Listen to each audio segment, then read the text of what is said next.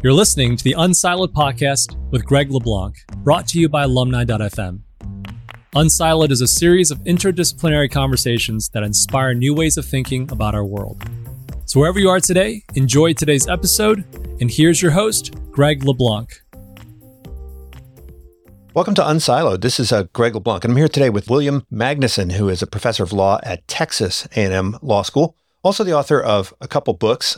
This one right here called For Profit history of corporations, and also another one called Blockchain Democracy Technology, Law, and the Rise of the Crowd. Welcome, William. Thank you so much for having me today, Greg.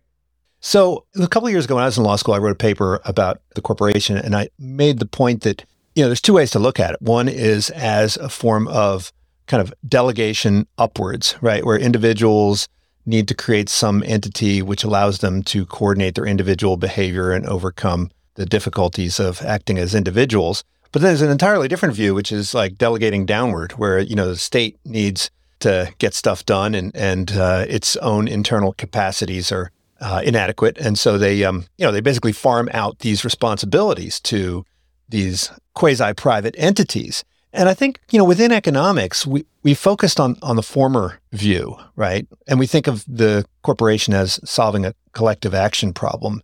And, and we've kind of forgotten this second view. And, and I think the second view is really more the original view. And it, it survives to some extent in the world of law. But even in the world of law, I think we've kind of moved away from this idea that the corporation is a privilege that is handed to private parties by the state and was originally intended to serve as an extension of the public interest or the interest of the of the sovereign. And I think in your book you kind of or trying to bring us back towards a little bit uh, in that direction to make us aware of this dual purpose. And do you think that because you're, you're teaching in a law school and you teach corporate law, right? There are these these similarities between kind of corporations and governments. I, I did things really weird when I was in law school. I took corporate law first, then administrative law, and then constitutional law. And so my view was completely distorted, I guess, because I saw constitutions as just like, oh, these are big kind of corporate charters but I think most people do it do it in the other way. So, do you think that this division between, say, private and the public, the way we think about it, I mean, it's kind of an artifact of the modern view of the world, isn't it? Yeah, that's right. I, I think that, as you mentioned, I've, I've actually thought a lot about that question about what is the difference between a charter and a constitution. I have in the back of my mind one of these days I'm going to write an article. I've yet to decide whether it is called corporate constitutional law or constitutional corporate law but it's one or the other.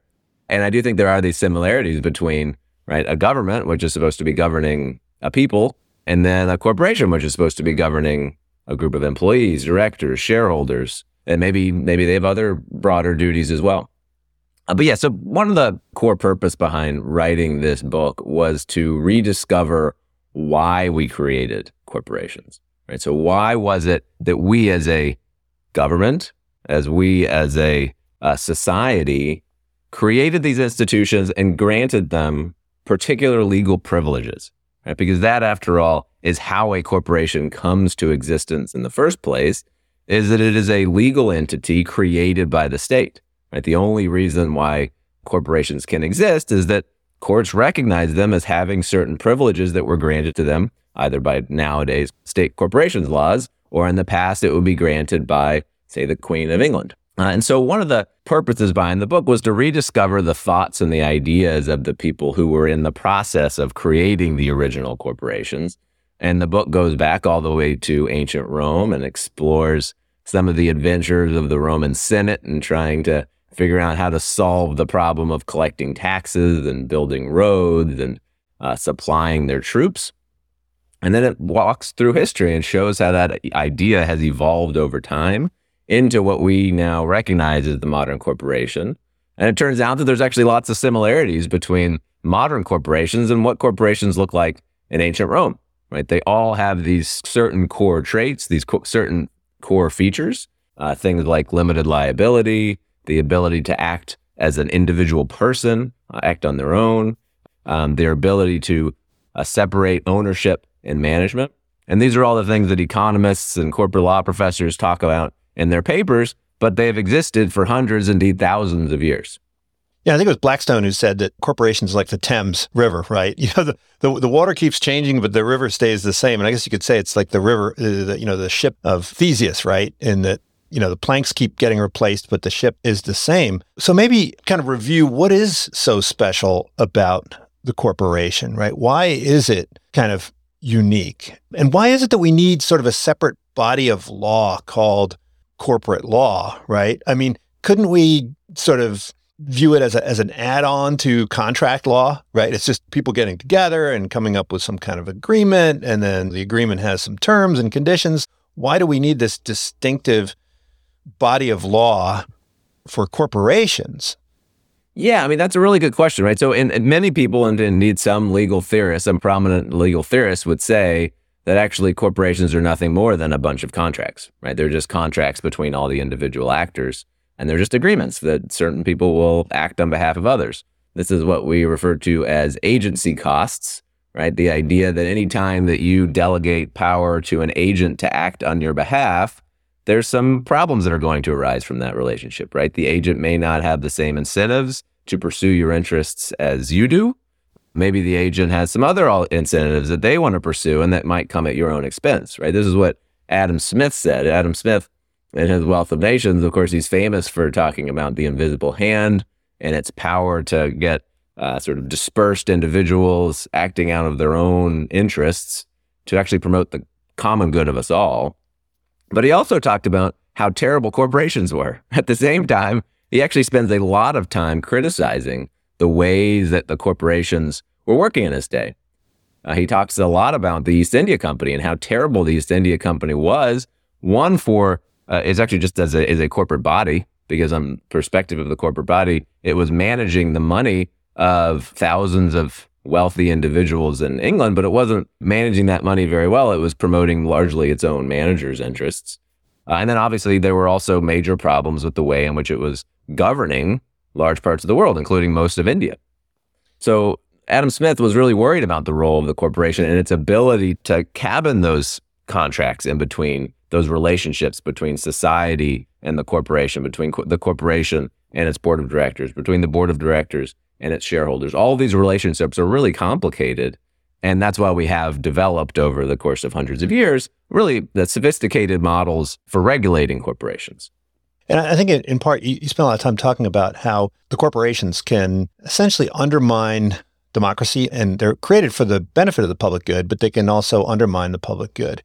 But there's also kind of an, another view, right, of the corporation as sort of a buffer between the state and the people, sort of a part of what we might call civic society. And, you know, I think for me, you know, I spent a lot of time studying the crown, right? And the efforts of the crown to kind of, you know, not only maximize its own wealth, right? But also figure out ways that it could enter into kind of binding commitments with the citizenry. And I've always seen the corporations as playing a very important role right? Whether they're the guilds or whether they're kind of, you know, the city of London or whatever. And so to what extent do corporations serve that kind of mediating function, right? That kind of Tocquevillian function that where it kind of slows down, you know, the tyranny of, of the government by creating some some buffers. Yeah, yeah, that's a great that's a great point and a great question. From my perspective, one of the one of the each, each the chapters are structured around particular individual corporations. So in each chapter of of my book, I focus on one historical corporation of, out, of sort of outsized importance. And the one that comes to mind when you talk about this mediating influence between the tyranny of government and the populace is um, uh, the Medici Bank. Right, so the Medici Bank is this right, the world's most famous financial institution, uh, Renaissance Florence. And at the time, right, there were tyrannies basically everywhere throughout Europe. And how did the Medici Bank manage to operate in a time when you have on the one hand, the Vatican that's just uh, you know 150 miles away that says loaning money is a sin. If you give any money at any interest and ask for interest paid back, uh, that's a sin. You will go to hell for doing it. And on the other hand, you have these warring nation states all around Europe that need money. And so, how do you sort of funnel capital, available capital to these institutions at the same time that you think that you might go to hell if you do it? And so the Medici Bank was a great mediating influencer there. So one of the things that it did by the founder, Giovanni di Bicci de' Medici, and one of the things he discovered, well, how did how did the he looked into sort of canon law and the rules on usury, and he said, well, how was it that the Vatican defined usury? Well, it was defined as loaning money and charging anything for the the benefit of loaning money. So he discovered, well, one way around this would be to structure a loan in such a way that it didn't look like a loan, but was actually an exchange. Mm-hmm. It was an exchange of one currency for another. So, for example, he would say, uh, okay, we will give you some florins today, and we want to exchange it for some English pounds. But you won't have to pay us back those pounds for a year. Oh, we'll just have to, we'll just play around with the exchange rate a little bit. So you'll give us, you know, 15% interest. Right. So it would look in the end of the day like it was a loan, but it wouldn't be a loan because it was a currency exchange. And if they really wanted to get things tricky, they would actually double up the currency exchanges. So you would say, I'm going to loan you some florins today. In a year, you'll give us back some English pounds. And then you're going to loan us some English pounds and pay us back, and we'll pay you back in florins. So in the end, it would just be an exchange of florins for florins. Uh, and there was a, a sort of a, a, blatant runaround of the uh, usury laws. But one of the things that it did is it forced the Medici Bank to get into this world of currency exchanges and interacting with the English king and uh, and dukes and popes and nobles all around Europe. So it ended up creating a really international business with branches all around Europe, serving as an intermediary between sometimes tyrannous governments and the people who needed money. Well, sometimes the, the corporations are stronger than the governments. I mean, you talk in a later chapter about Exxon and some of the multinationals, and you know, they seem to be much more resilient and permanent than some of the governments that they're interacting with. And you also talk about how the East India Company right, acted in many ways as an actual government, right? And you didn't talk about sort of the Virginia Company and the Massachusetts Bay Company and all sorts of other companies that were also chartered governments. But it does seem that it's very difficult to draw a clean line between what we might think of as government and what we might think of as a corporation you know, most corporations are are governments, right? And even within the government, I mean, I, I always thought of Parliament as sort of a, a corporation, right? City of London was a corporation. Yeah, no, that's a great point. I mean, you think about who influences your lives more today. Is it the government or is it a corporation? Well, you know, most people are spending eight, nine hours a day working for the corporation. Most people are not doing that for the government. Um, so that gives you a pretty clear uh, indication of the importance of corporations today. Uh, and also, and historically, right, there have been lots of times in which corporations have actually served just as governments, uh, just not even de facto, but de jure governments, as, as, for example, in the East India Company, but also with some of the corporations that came over and founded America. My Canadian friends are still constantly reminding me that I should have included a chapter on the Hudson Bay Company. They they really wanted that chapter in there. But there's lots of cases throughout history where corporations do serve as governments because right they are serving as an arm of government when the Roman Republic first created the idea of the corporation, something that they referred to as the Societas Publicanorum, it was a society of publicans. Publicans meant they were doing things, they were government contractors, they were working for the public. Uh, and the corporation initially was viewed as an arm of the government, right? We're giving you privileges, and in return, you were supposed to be contributing to some idea of the common good. Now, that how exactly you define the common good depends on who's creating it, um, but it has always been connected, or it has historically been connected with that idea that the corporation should serve to promote the common good. Now, each of the chapters is a story about a particular company, but they each come with a bit of a lesson. And I think part of the story is about how we responded to some of the pathologies or problems that came from each of the companies that you highlight and how you know, we've evolved a, a set of laws and norms that are designed to, in part, keep kind of companies to their proper role. And so maybe you could talk a bit about, I mean, the part of this story that I find particularly interesting, you didn't go into it in depth, but it's it's there in the background, is kind of the transition from this kind of ultra vires view of the company, right, where the company has a very chartered for a very specific purpose and if it deviates from that purpose, then it's in violation. To this notion that, well, you can set up a company and, and as long as you're in conformity with the law, you can do it for any reason. You don't have to justify why you're creating the company. Well, it's funny that you mentioned ultra. I was actually just this morning talking with a student of mine about Wiswall, this famous case of a corporation that was chartered for the sole purpose of building a plank road which was a form of road that apparently did not work very well. And so they tried to, they tried to get into other businesses, but they it was ultra vires. It was beyond the authorities of the corporation, right? It was only chartered for a specific purpose and it couldn't do anything else. But yeah, so this was a historical feature of the corporation. Your corporations, in order to be created, would have to go in front of the sovereign, the monarch, and ask for a specific charter to do whatever it was that they were, they were, that they wanted to do. Right? The East India Company had to say, "We want to trade to the East Indies." Now, what that meant was that they would have to justify themselves. Right? You had to go to the court, go to the Senate, and say, "We want to do this. We want to trade with the East Indies, and here's what we think you will get out of it." Right? There was this built into the whole model of the corporation was this idea that whenever you wanted to create a new corporation, you had to justify yourself to the authority. That is no longer the world of corporate law. Today, if you want to create a corporation, we could I could log on right now and form a corporation within the next 5 minutes. And I could include in my charter a provision that would say my purpose is all purposes that are legal. Now that's a remarkable change, right? It used to be you had to go in front of a chart uh, of a of a sovereign and ask them for permission and show why you were going to be good for the state. Nowadays, you can just create it immediately. Um, now, there's a couple of reasons why I think that evolution has occurred.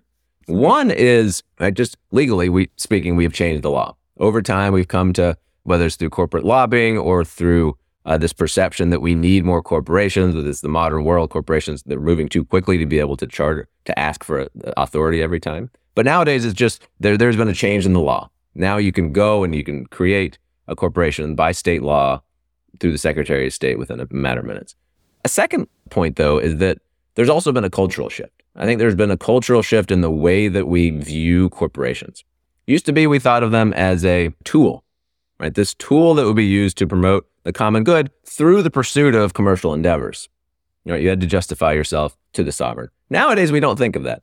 Um, we have become come to think of corporations as in some way embodying what the West is, right? And this is tied very, very closely to uh, the uh, the Cold War. Right? So during the Cold War, there was this grand battle between the ideologies of the West and the Soviet Union, between communism and uh, democracy, and between capitalism and communism. And so, in that process, there came to be a, uh, this widely, I think, accepted view that part of what defined the Western way of life was the fact that we were dem- democratic, but also that we were capitalist. Right. So now it's what starts becoming a part of our ethos that what makes us superior. Why do people want to align with the West rather than the Soviet Union? Well, we've got corporations, and corporations are great. They're the heroes. They lie where we lionize them, um, and so that was another important feature. So by the 1970s, you've got right Milton Friedman coming out saying the sole purpose of a corporation is to uh, maximize profits. Right. So this is would not have been something that would have been really even thinkable uh, in the times of Queen Elizabeth. But but isn't there also a, a, story of you know we have a much richer and denser body of law that provides you know alternative checks and balances, right? So if we're concerned about the protecting the interests of labor, you know we have we have labor law for that. If we're interested in protecting sort of the competitive environment, you know, we have antitrust law for that. And if we're interested in, in protecting against impact on third parties, you know, we have a more developed tort law, we have EPA, you know, environmental regulations. So so we have all these other bodies of law that have kind of emerged in parallel so that, you know, the, the corporation doesn't have to go back to the sovereign and say, hey, can I do this? It's like, well, what do you mean can you do this? Like go reference tort law and see if you can do it you know, go reference the the you know the the the regulations and see if you can do it. You, you don't need to come back and ask me every single time if you want to do something, right? Yeah, I think that's right. And I do think that part of it, right, is this idea that nowadays we have a pretty extensive set of laws governing what corporations can do. Many people would say they are too extensive, right? They're too the regulations on corporations are too extensive and they prohibit them from acting sort of nimbly to respond to the market. Um, and that is, I think, part of uh, the story of the history of the corporation. And, and you see this arc throughout the book, right? Each chapter will focus on a corporation that creates some new innovation that really does create value for the world, right? The Union Pacific and the Transcontinental Railroad dramatically changes the way that the American economy works. Now, all of a sudden, you can move across the United States in a matter of days rather than months. Exxon allows us to have gas in our cars. in fact, they sort of, uh, they were originally Standard Oil, uh, and they were the ones that helped spur, along with Henry Ford, the revolution in automobiles, right? So these are all things that have directly influenced the quality of life of Americans throughout history. But there is always a downside, right? And so we have discovered over time what those flaws are. When there was the railroad revolution in America and the Transcontinental Railroad helped develop the economy throughout the Western United States and the Eastern United States, we also discovered some of the dangers that would come from railroads. And one of those was monopoly, right? They were the, the original uh, monopolists, the original robber barons were the railroads who would come in and they, look, there was only one railroad that needed to be ro- uh, laid. Once it was laid, there was no one else who would, who they didn't, you don't, you wouldn't want to lay two tracks. And so you'd have one railroad and that one railroad would be a monopoly and they could charge what they wanted. And of course, a lot of the robber barons would seek to establish those monopolies and then raise rates. Now, of course, the irony of that is that uh, railroads are nowadays oftentimes thought of as a natural monopoly. That is, they they they are best when they are a monopoly. so, in a way, we learned about monopolies from the worst example of them. Um, but we did eventually come to craft regulations to respond to the problem of monopoly. Uh, right? There was the Sherman Antitrust Act that starts to regulate just how you can use your power as in the market to exclude rivals and to uh, establish dominant market positions. So that is certainly an element of the history of corporations that whenever we have a new corporate innovation, if it's sufficiently successful in such a way that it really changes our lives, we start discovering what the down downsides are. And then society decides whether or not they're so bad that we need to craft new regulations to resolve them. Well, even though it's a story of innovations. So much doesn't change, right? I mean, there's so much in these histor- in these stories that are instructive of what's happening today. So uh, you teach law, so law is by its very nature constantly dipping into the historical archives, right? Because you know you have Pierson versus Post and Dodge v Ford and so forth. But you know, when I'm teaching in, in business strategy and finance, people sometimes wonder, you know, why am I digging up these old stories? But you know, even when you're studying the Medici's, I mean, you do a good job of articulating how they used something kind of like a franchising system right? To align the incentives of the of the periphery and the center, right?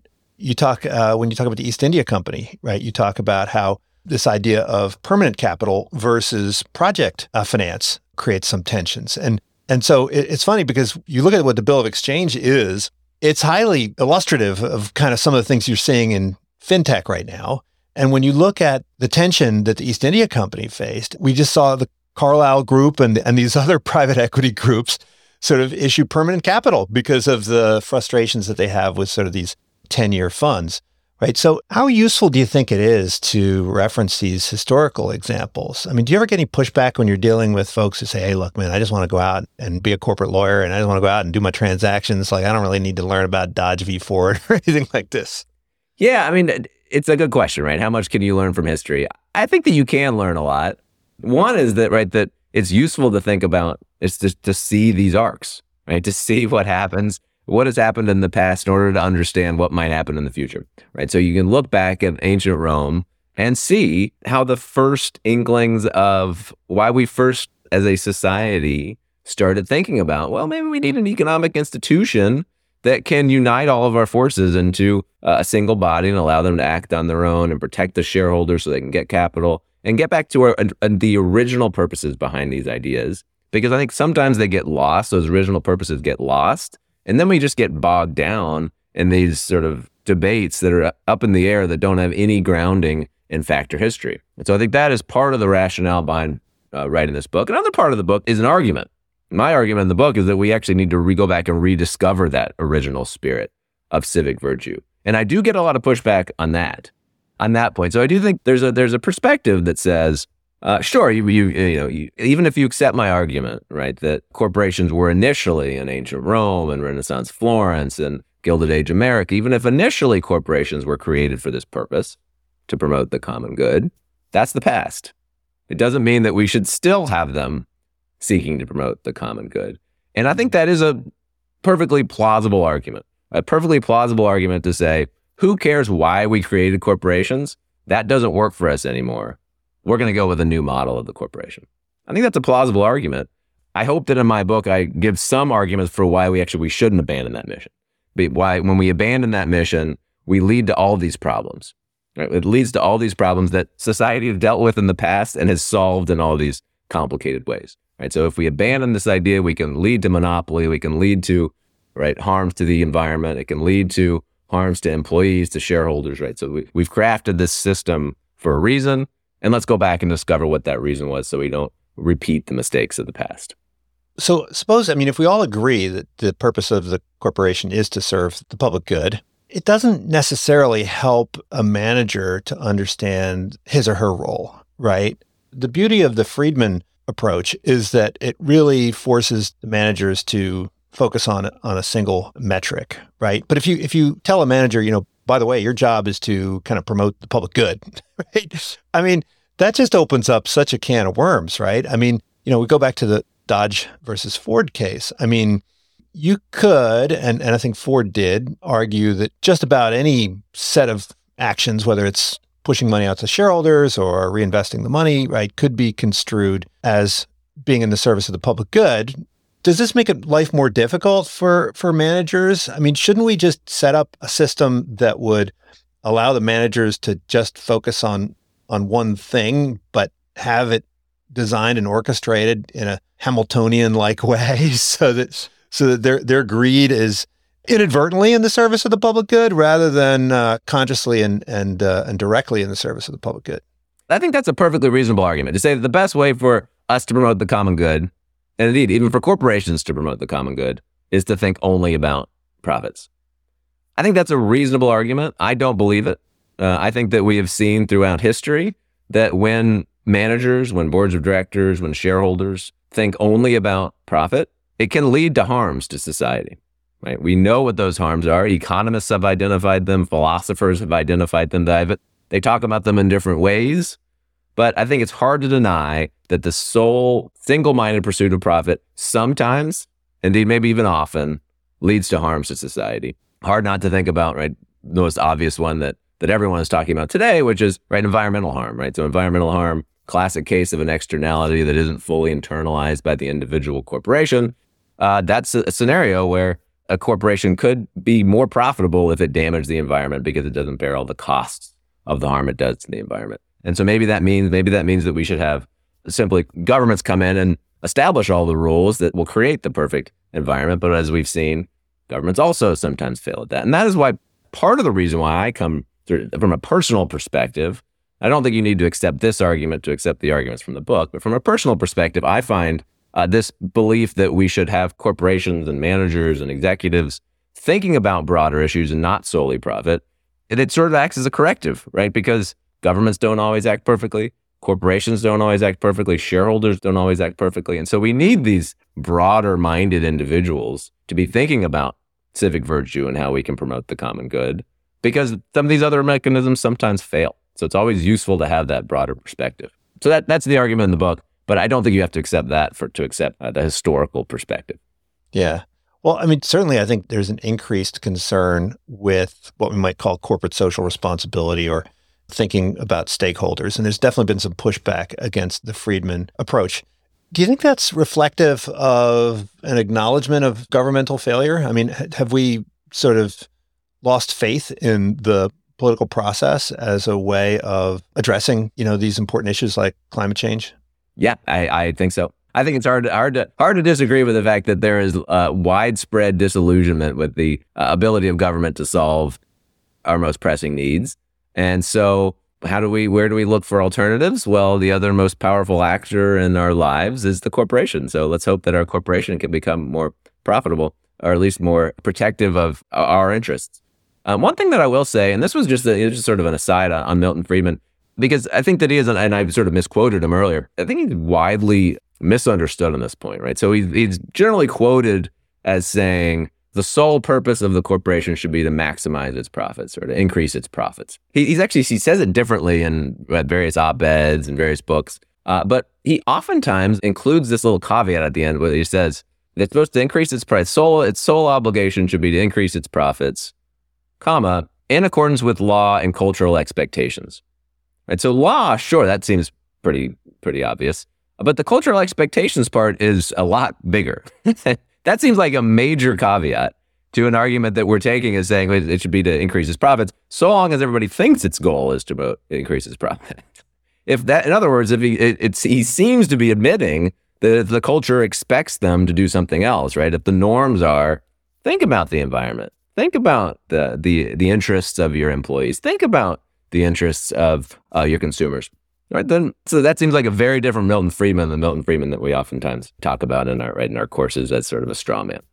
Yeah, but it seems like it's also kind of a continuation of that cultural trend that you described, right? Where we're putting our faith in the corporations, right? You know, we think that you know they're the ones that are going to solve all of these global problems, right? Rather than the public sector. I mean, it's less, of a pushback against corporations as much as it is kind of a doubling down on our, our belief in, in the corporations, right? Yeah. And as we see, it, it puts managers in very difficult positions, right? Particularly when they're operating in environments, right, where there's real division on the issue. You think about the environment, on social causes, where you'll have indeed individual states saying, we're not going to invest our money in any any fund that has even talks about the environment or even talks about social causes. And then you have other states that say, we will not invest our funds unless you talk about and promote climate causes and, and social and social changes. How does a corporate manager sort of navigate that environment? And it's simply really hard, right? it's not something that they are traditionally trained in. Or certainly, um, many business schools are starting to have courses on that, and we talk about it a lot in our uh, in, in law as well about how the the shifting landscape of corporate law and the effect of ESG causes uh, on corporate law but they're really difficult issues. Corporate it puts managers in really difficult positions. It's unclear where it's going to go in the future, but it does it does say that it, it suggests this wider cultural shift that says we are turning increasingly to corporations to solve uh, society's biggest problems. Yeah, I did a podcast recently where we spent a lot of time talking about Walmart, and you know, it, it became clear that the employees and the customers are coming from the same group, right? So, you know, by pushing prices down, you know, you're benefiting the customer. You know, the workers are perhaps getting lower wages, but the price of everything they're buying is going down, right? So it's harder to think of these as different constituencies. And then, you know, similarly with shareholders, I was speaking with a colleague who was teaching a course on private equity, and he said he was a little frustrated sometimes with his MBA students because they thought that private equity was benefiting the shareholders at the expense of the, the employees. But of course, he pointed out that the, the, the investors were all employees of the public sector, right? So the people to whom he owes the fiduciary duty are the firemen and the, and the policemen and the, and the school teachers of the state of California, right? And so trying to figure out how to you know work on behalf of all of these different constituencies it's sometimes complicated by this notion that they're, they're not their interests aren't always in conflict right yeah that's right and, and the private equity industry is a great example of this right? Where we have this, we think of them as sort of the hyper capitalists, right? They're finan- they're driven by financial engineering. They acquire companies solely for the purpose of selling them. It was a model that was first pioneered by a KKR uh, in the 1970s, sort of ro- rose to prominence in the 1980s as these leveraged buyouts became popular. And then, of course, the famous book, Barbarians at the Gate, where you have mm-hmm. KKR attempting and eventually taking over RJR Nabisco with this major sort of billion dollar uh, deal. But the question that uh, corporate lawyers were asking, that investment bankers were asking was, why was this model? Where where is all this value coming from? How are they able to make so much money? And questions it's been answered in numerous numerous articles, scholarly articles, uh, the press, but it comes from many different sources. One is tax, right? They are able to drive down tax because uh, they typically have le- uh, highly leveraged deals, which end up lowering the taxes of the companies they acquire. Uh, they also drive operational changes, the ways in which companies operate change. They they highly incentivize the managers to run their companies more efficiently. But they're they're also, frankly, a lot of the money actually is going to the private equity institutions themselves, right? The, they take large fees, the two, the classic two and 20, 2% management fee, and then the 20% carried interest right? So those are large fees that are going to the private equity industry. There's a, um, I was at a conference recently at, at Oxford uh, with a professor uh, at Oxford named uh, Ludovic Phalippou, uh, and he he described it. He has a paper recently called "The Billionaire Factory." and as you can guess, who are the billionaires? Well, a lot of them are they're coming from the private equity industry because the fees are so high, and so there is that conflict of interest, sort of at heart, uh, at the heart of the private equity industry, which is right? So we have public sector funds, including I work at Texas A&M, so the Texas A&M endowment is invested heavily in private equity. So my retirement is dependent on how well these private equity managers do. And so I'm not so happy when the managers take huge fees. I would love for them to take lower fees. But there's there's this conflict between the the investors, the endowments, the institutions who are investing in the private equity. Private equity has some conflicts with the companies that they acquire, right? So they haven't solved these conflicts of interest that are at the heart of the joint stock company, uh, but they've shifted them around in ways that make it really interesting and uh, and raise all sorts of regulatory issues. Now, you've also written quite a bit on blockchain and kind of decentralized finance. And I was wondering if you could you could talk about that because you know I teach a course also on the topic, and people seem to be fascinated with the notion of a DAO, right? This idea of a decentralized autonomous organization, and they think, well, you know, this is great, this is democratic, right? And, and I think that the, the implication is that you know a, a corporation is not democratic, but you know we've had similar type organizations, right? We've had cooperatives for a long time, and they work in certain circumstances, but they're very, very hard to manage. So, what do you suppose is behind this sort of grassroots interest and uh, obsession with kind of decentralized systems like cryptocurrencies and perhaps these DAOs? Yeah, I mean it's a great question. I think there's a for me there's there's two parts of the story, right? So one of the story is right this optimistic right this optimistic vision that says there's this belief that cryptocurrency started primarily as, as Bitcoin and a challenge to the financial system, right? So and so I think that what was driving that, and we we have sort of the initial scribblings and blog posts of Satoshi Nakamoto, who for, who first wrote this. It was an anonymous paper. We don't know who he is. He wrote this paper about the the white paper that described what Bitcoin would be. Uh, and he was taking issue with our financial system. He was saying that our financial system is rotten, right? This was 2009 the financial crisis is occurring. These big investment banks are going under, and it seems to be all at our sort of redounding to the cost of the rest of society. Uh, and so it was a vision. I think that was what drew many of the fir- of, of the first sort of users of Bitcoin and other cryptocurrencies was this idea that our financial system doesn't work. We need to find a system that doesn't have these corrupt intermediaries. And so we're going to create a decentralized system that has no intermediaries. And I think that's sort of the optimistic vision right? We're going to craft a better system. Right now, all of a sudden, we have we're in a world where we have massive computing power. It's located all around the world. The internet should be able to equalize uh, sort of authorities and powers. Uh, and let's have a system that's run by all of us and for all of us. I think that's the optimistic vision of why it was why it took off. The negative vision is, well, what was driving a lot of the initial transactional interest in cryptocurrencies and others well, it's an idea to, the idea of regulatory arbitrage. Let's get around the regulatory system because we want to do things that the government doesn't want us to do. Right? So, what does the government not want you to do? Doesn't want you to buy and sell drugs, right? It doesn't want you to be stealing or, or buying other people's credit cards um, and all sorts of all the terrible things that the darknet is used for. Uh, that's all used in cr- what the currency of choice for the darknet used to be Bitcoin, and now there's other cryptocurrencies as well. So I think that's sort of the negative vision of what drove it. And the truth is probably somewhere in between. There's a lot of interest that was driven by illegal, illegal uses of the currency, and then a lot of interest that was driven by this techno utopian vision of the internet. Nowadays, it's evolved into a much bigger ecosystem than I had predicted, and certainly than many many people predicted. And it's also expanded into new types. It's not just cryptocurrency. Many of the most promising uses today, I think, are for things that are not just sort of finance, but rather sort of the DAOs and the record keeping, decentralized record keeping that might be cheaper. Well, what I find fascinating is that most of the people who are proponents of decentralized systems, as soon as they get their hands on cryptocurrency, the very first thing they do is they park it with a centralized exchange, right? And so I think in many ways, it's more centralized even than the mainstream financial system right? Where you have just a few miners controlling the mining system, just a few exchanges controlling the, the transfer, and uh, you know a few coders who are controlling the, the code. So, I mean, it seems like this idea, I mean, centralization is in some ways in, inevitable, but the acknowledgement of that seems to be something that people are unwilling to confront.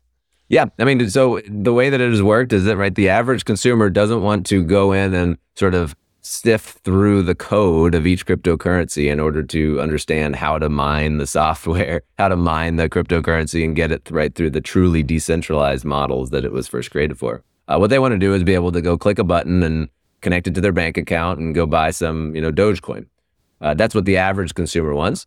And so that has driven this mode, this this sort of centralization within the sector. And the centralization in cryptocurrency is in a couple ways, right? So one is uh, this point that you mentioned about how mining power, that is these large servers located around the world in typically places where you can get low cost energy. Uh, these are the ones that maintain and create new currency and make sure that the system is working and process new transactions, right? So that mining has become highly centralized because, right, economies of scale. Uh, if you have a bunch of servers and they get got the fastest chips, you can invest in people to make sure that they're running at the fastest speed, and it requires a lot of computing power. So the people who are actually maintaining the system are becoming more and more centralized. Uh, there's also this other element that's also centralized, which is the cryptocurrency exchanges, where the average consumer goes and buys and sells cryptocurrency. It's the Coinbases of the world. So, in actual fact, right now we have very centralized maintainers of the system and also systems where you can go out and buy and sell the currencies. So it's a lot more centralized uh, than it was hoped to be in the beginning. Whether that uh, makes us more optimistic or less optimistic about the future of, the, of cryptocurrency is, I think, a, an open question. Um, it certainly has allowed the government an easy entree into regulating the industry because they can just go and they can subpoena these corporations that, that are actually running the, the crypto world. So now I want to go back to your your dream of connecting the public and the private sector. I mean, it seems like there's a kind of a unified theory of what we might call governance, right? I mean, when we think of constitutional law, we, we're thinking about how do you create checks and balances between the different parts of the government and could be, you know, within the federal government for instance, you know, legislative, judicial, executive. It could be between the the states and the the federal government. Okay, but but I think antitrust law seems to be kind of an extension of that because what we're trying to do is is create a, a balance of power between both the private and the public sphere, but also right between companies, and we want to make sure that companies don't get too powerful vis-a-vis other companies and don't get too powerful vis-a-vis the government. Should should we think of antitrust law, competition law, some of these other laws as kind of extensions of constitutional law? I mean, is the purpose of these different branches of law all about promoting the the Commonwealth? Yeah, I mean that that's a that's a really great question, right? and it's one of the big the big issues of our time is what do we do with antitrust, right? Right nowadays, it's uh, engaging for a while, right? It used to be this musty topic that only that was only the few people in Wall Street who were dealing with. Now it's really an issue that's front and center, largely because of big tech, right? So big tech, we're all mm-hmm. concerned today with the power of big tech to shape our lives, to drive up prices, to uh, whether they're doing a good enough job with misinformation, with social media, with protecting users. So there's these big issues about uh, these institutions, these corporations that are monopolizing our lives, and what kind of a role antitrust that is the regulation of competition, what kind of a role antitrust can play in that? I think that if you look back at the statutes, the debates around the Sherman antitrust, there's a long, beginning with Bork, but there's been, you know, there's a huge amount of literature discussing just precisely what it was the Congress was thinking when they enacted the, the Sherman Antitrust Act along with the other acts. Uh, but I think that when you read the language of the acts, it's pretty broad, right? So it's it, outlining uh, monopolies, monopolizing, industries as well as unfair trade practices. Uh, those are all really broad terms. And I think that you could use, just looking at the strict language of the statute, antitrust could be a much bigger area than it currently is. And I think that there are currently arguments in favor of, and, and, and our uh, Lina Khan, our current FTC leader, is is pushing the, some of those changes, right? Just to say, let's use antitrust, let's use these broad powers to regulate the way in which competition takes place. That was the true purpose behind the antitrust laws. And so I think that if you read the statutes, uh, it's perfectly consistent with the statutes to use antitrust more broadly to as sort of the, the entree for understanding and the proper role of competition and corporations in society. That's a different question, though, about whether those assertions of authority are going to withstand judicial scrutiny today. And I don't know if those assertions of authority are going to uh, withstand judicial scrutiny today, largely because of the history that has narrowed down the, the areas in which antitrust can apply, the areas in which the Sherman antitrust actually can say, corporation, you're engaging in this practice. We think that it's unfair. We want you to stop it. That's going to be tough. You're going to, that's going to be a tough argument today in today's courts. You'll need to show something more. Um, and so that is why I think that there is a uh, there is a the initial purpose of the statutes, which is much broader than the way that they are currently read today. Now, uh, one of the stories that I really liked was going back to the very first chapter about how Augustus wound up bringing all of the tax farmers and the publicani kind of inside the state, right? And I guess prior to that, the government didn't have much faith in its own administrative capacity. And then after that, they were able to establish something that looks like a bureaucracy. And, and, you know, this story is repeated in other parts of the world. You know, I'm more familiar with the English story and how, you know, tax farming was eliminated or restricted in England in ways that it wasn't in France. But, you know, even when you fast forward to Abraham Lincoln, Abraham Lincoln was convinced that, you know, the government was not capable of building out the institutional architecture necessary for building a railroad, even though they had just built out this massive army right, for conquering the, the South. So, I mean, when when do governments how do they understand their own limitations? And do you think they have a tendency to kind of overestimate or underestimate their own limitations? Do you think that, you know, is it better to err on the side of overestimating administrative competence or is it better to err by overestimating the the pathologies of private greed? I wish I I wish I knew the answer to that certainly those are both problems that exist and that have caused all sorts of trouble throughout history. Right? That they they over they underestimate their ability. It, as you as you point out, right? In ancient Rome and during the Roman Republic, they largely farmed out taxes, that is the collection of taxes to individual entities, uh, the Societates Publicanorum, that they would auction off the right to collect taxes to these initial corporations, and these corporations would go out and collect them. They did that because they thought that they didn't have the expertise to be able to go out and collect the taxes or the or the manpower. Now, of course, what happens uh, is that as soon as they do that, well, the corporations they you know they give in their their bid of the amount of money they need to go to the Roman Senate. Then they go off and they just start enslaving people in the provinces. You could then and part of the terms was you could collect as much taxes as you wanted. so, so they could go over, they would pay some some fee, and they would go over and do whatever they wanted in the province. So um, you just hear these awful stories of them going abroad and, and, oppressing the provinces, which is a real problem from Rome's perspective too. But it takes them a while to realize that it's not so good when their economic institutions are going down out there oppressing and enslaving the provinces. And so I think that is a great example of, in a way, Rome underestimating its power because soon, 60 years later, after the height of the Societates Publicanorum in the first century BC, Emperor Augustus starts bringing in tax collecting authorities to his own administration, and then it becomes right the empire, in which the Societates Publicanorum, the initial corporation, basically disappears from the scene. So it maybe could have happened earlier.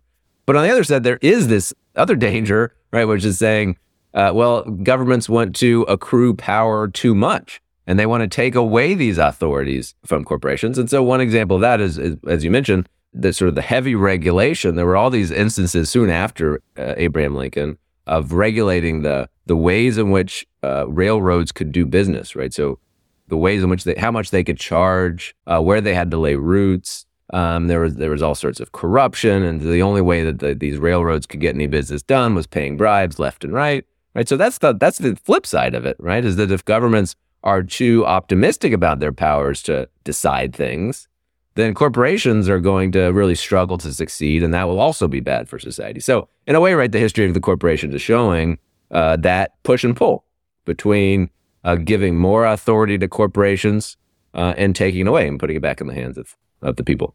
Yeah, what's interesting, we're seeing this play out a bit in Russia at the moment, right, where Putin has kind of privatized a portion of his war effort, right, giving it to the Wagner Group, the Wagner Group, which is private company. And, you know, there may be some evidence that they may be more, more effective in some ways, but I think Putin's starting to wonder whether or not he has given away perhaps a bit too much power and, you know, he has to rein it back in if he wants to keep his job. Yeah, that's right. It's a constant problem. I mean, the one thing that I would say is, is going back to the, we haven't spoken too much about uh, the sort of development of the private equity industry in recent years, and when and that's one of the one of the I think part of the narrative of the last fifty years of the history of private equity is that they have also increasingly there is this very interrelated relationship between private equity and the public, right? Because on the one hand, private equity it's hyper capitalized, hyper private, but they're raising funds from the public, from public institutions and endowments. And then, second of all, particularly in the last decade or so, they're increasingly running things that we think of as being sort of public services, right? Hospitals, schools. I was just reading some article about sort of play places for kids, right? So they're running things that we traditionally have thought of as being largely public focused. And so maybe we need to think more broadly about the kinds of obligations that an institution that's hyper capitalized uh, has, uh, or those institutions, what sort of obligations those institutions have when they're running public minded services. Well, not to mention sort of condominium associations and business improvement districts, right? I mean, there's been a recent controversy over Disney Corporation and its tax authority, right? I mean, it's kind of hard to tell whether or not Disney is acting as a public or private agent when it kind of taxes the people who live within those boundaries or the entities that live within those boundaries and then it provides public services. Yeah, and I do think that gets to the broader question, right? Of how how is it that we're going to define the common good, right? And so obviously, uh, that is a question that is far beyond the uh, my expertise or, or the expertise of the book. But it has been a, it has been a question, it has been a constant throughout the history of the corporation. Is that even if we have created them to promote the common good, well, who gets to decide what the common good is? And that today, hugely debatable, and historically was also hugely debatable. But who got to decide changed, right? In ancient Rome, it was the Senate. In uh, Renaissance Florence, it was the guilds in this in the signoria, the government of Florence.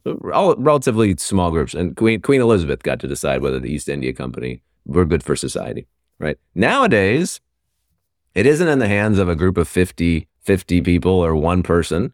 Uh, it's in the hands of democracy. Right now, it is the United States. It is the entire nation that gets to decide it. And the question now is, does that make it? I mean, is there anybody even getting to decide this anymore? Is anybody get? Is anybody who gets to weigh in on whether or not private equity is contributing to the common good? And have we just sort of relinquished it? Have we simply stopped asking that question?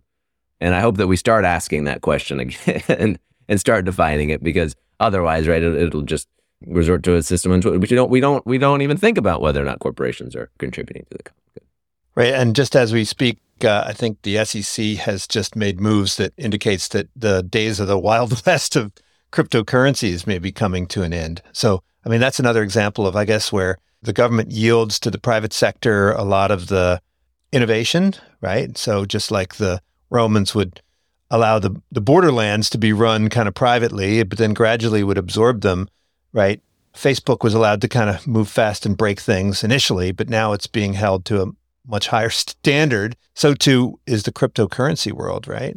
Yeah, the cryptocurrency world is is in for reckoning, and it already has got a bit of a reckoning over the last year or so. As, as you mentioned, the SEC, I had not seen that news, but I know the SEC has been looking extensively into uh, and has been charging a lot of these crypto companies with securities fraud. Um, so I imagine there'll be there'll be more action to say listen, you know, you've been, we know that there's been a large number of cryptocurrency institutions that are operating in the shadows that aren't registering their securities, that aren't registering as exchanges, right? That that's going to be need to, we're going to need to put that to an end. Now, of course, this is all going to be subject to judicial review. And so we'll see whether there are, uh, how courts rule, right? The SEC is not, does not have unlimited jurisdiction. So it might be that they would strike down some of the efforts by the SEC but then it'll be it'll come back to the people. and so the question will be will Congress be able to act and change the way in which we regulate cryptocurrency to stop the kinds of sort of billion dollar fraud that we're seeing happen with disturbing frequency. Well, William, thanks so much for joining me. Uh, this book here is called For Profit History of Corporations. And for those of you who are interested in corporations, definitely check it out. I mean, it's got eight chapters on eight different companies, each of which represent a historical era and also a specific problem with the duties and responsibilities of corporations. And each one comes with a lesson for, I guess, prudential management of corporations. And also the book Blockchain Democracy, Technology, Law, and the Rise of the Crowd. Thanks so much. Talk to you soon. Thanks so much for having me on. Thank you for tuning in to the Unsiloed podcast. If you enjoyed today's episode, please give us a five star rating and review. To listen to other episodes, please visit our website at www.unsiloedpodcast.com.